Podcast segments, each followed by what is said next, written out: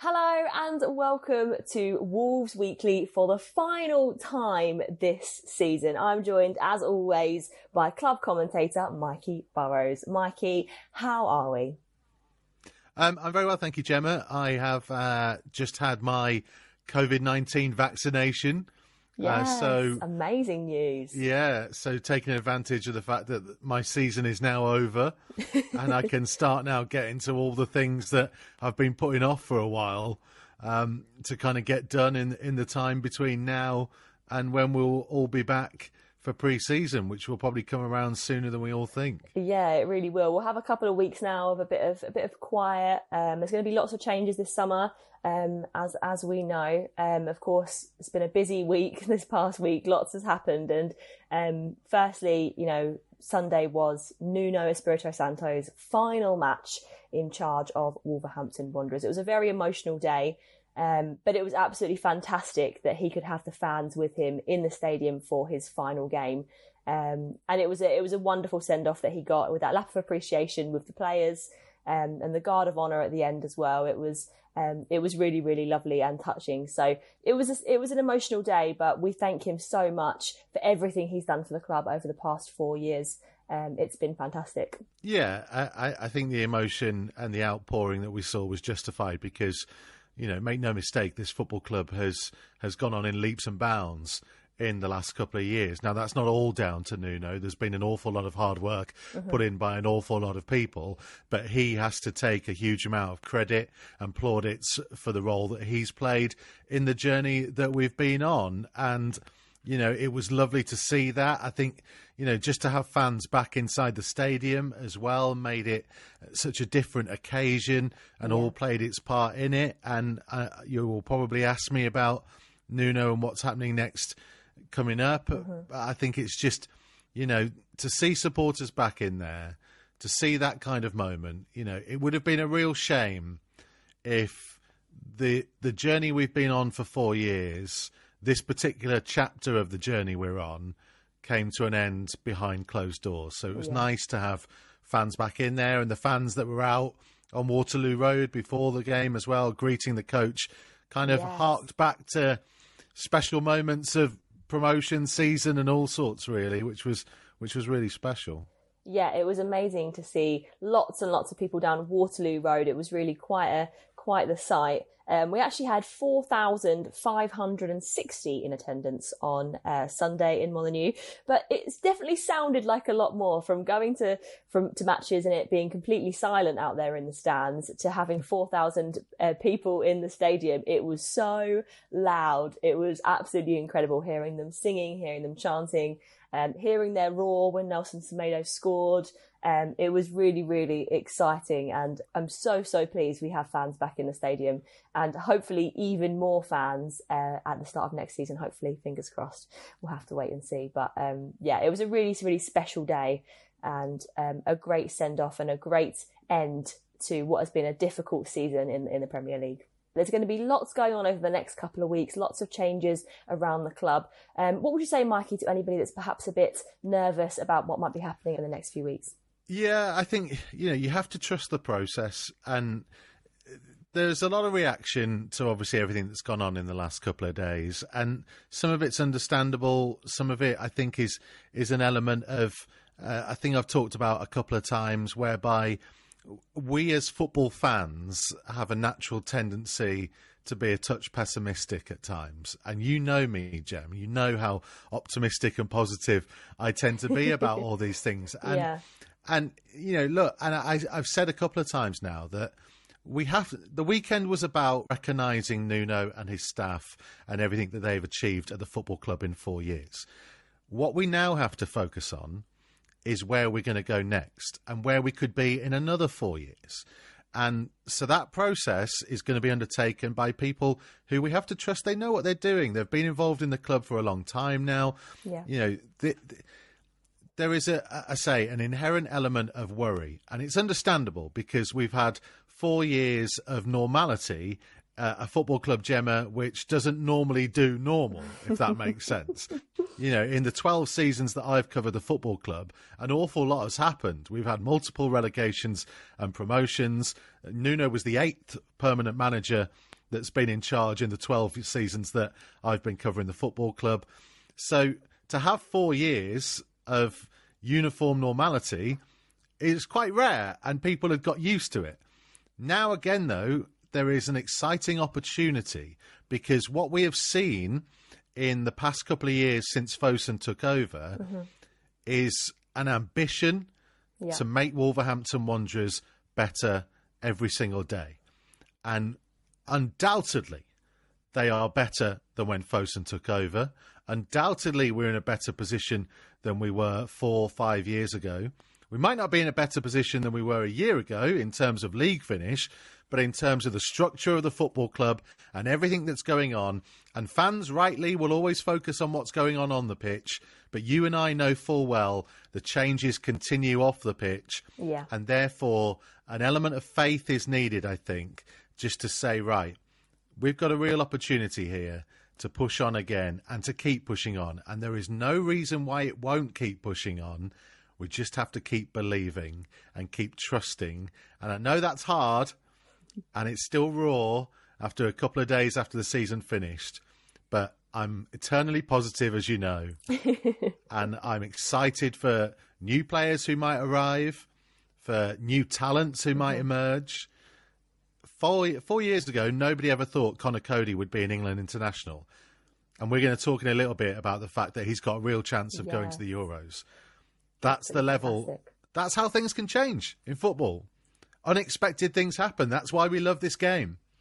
Yeah, there's lots of opportunities now for um, for, for new changes and, and, and new experiences over the next uh, few weeks, months, and into next season.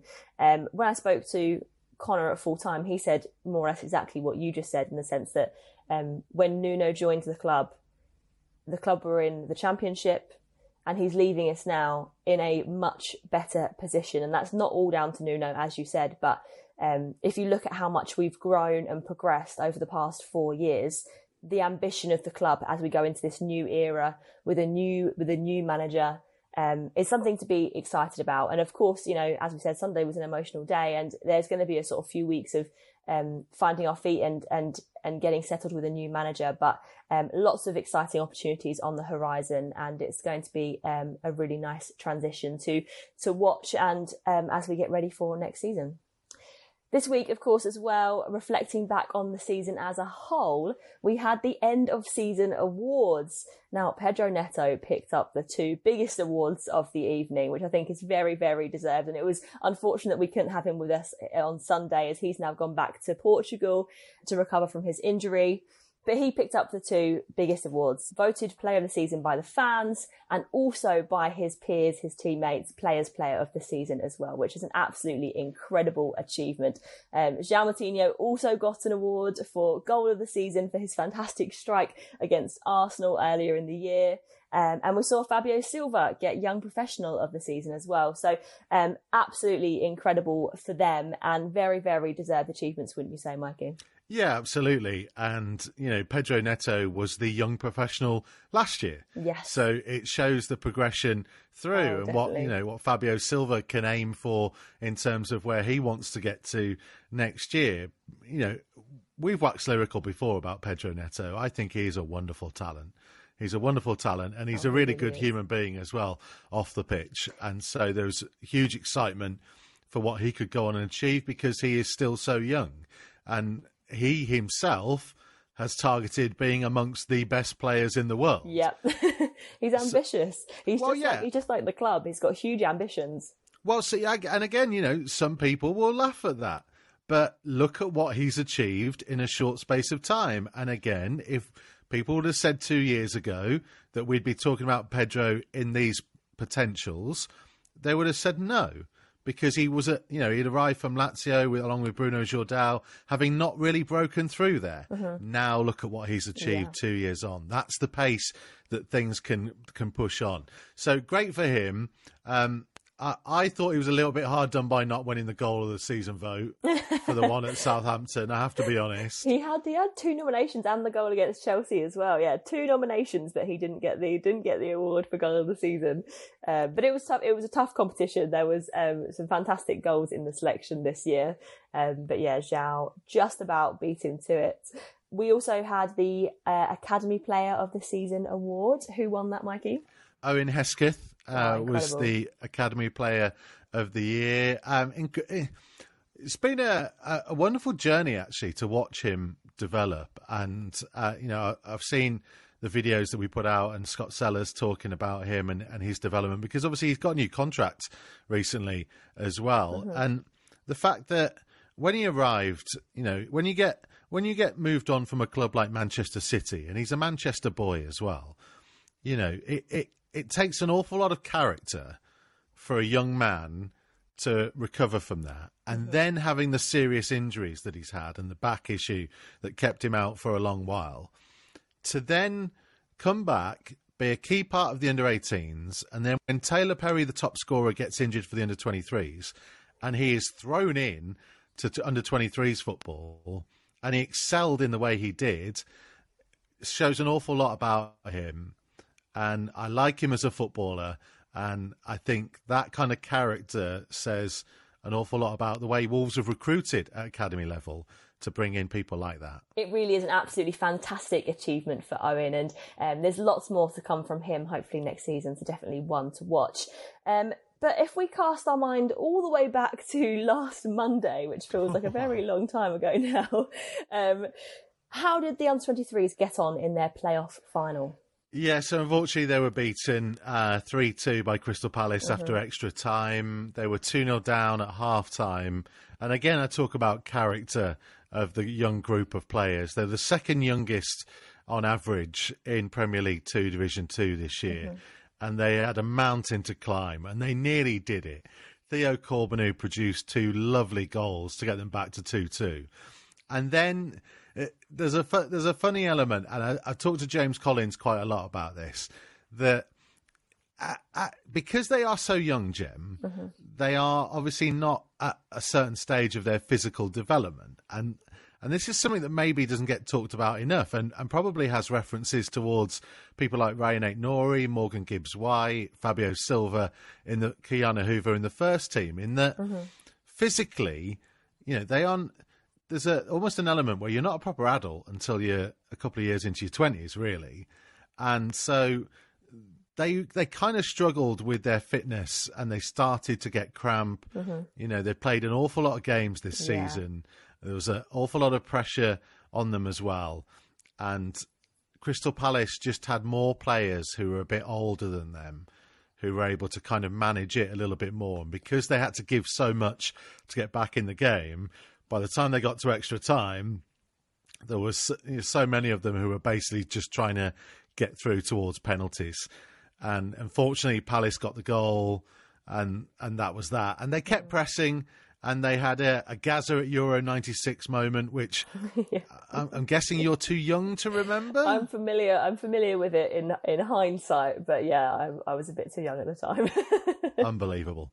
Um, but yeah, they had that kind of moment where Chem Campbell just yeah. couldn't get on the end of Rafa Najer's cross. So unfortunate for them, but um, it might not necessarily be a, a, bad thing that they're staying in Premier League Two, Division Two, because they are so young, and because some of those players may well head out on loan now to to mm-hmm. further their development. The next group will come through. Yeah. So it, it might not be necessarily a, a, a terrible thing for them. Disappointing. Yeah. But you know, a lot of positives to take from the year.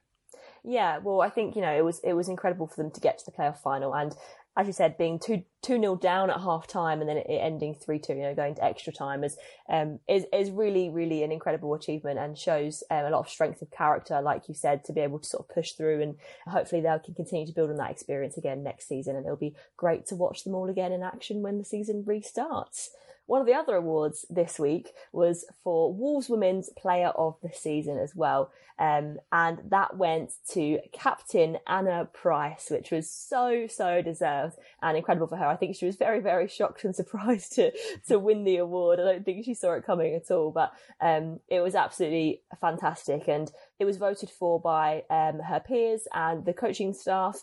And you can see how much she is loved around the team and how much this year in particular, when they've had a very, very difficult season and with a, a roller coaster of emotions, as we've spoken about quite a lot on here about the journey of Wolverhampton this season, um, how she's been able to keep the team's spirits lifted throughout some of the toughest setbacks they've had to face as, as a squad. So it was so so lovely for her to get that award.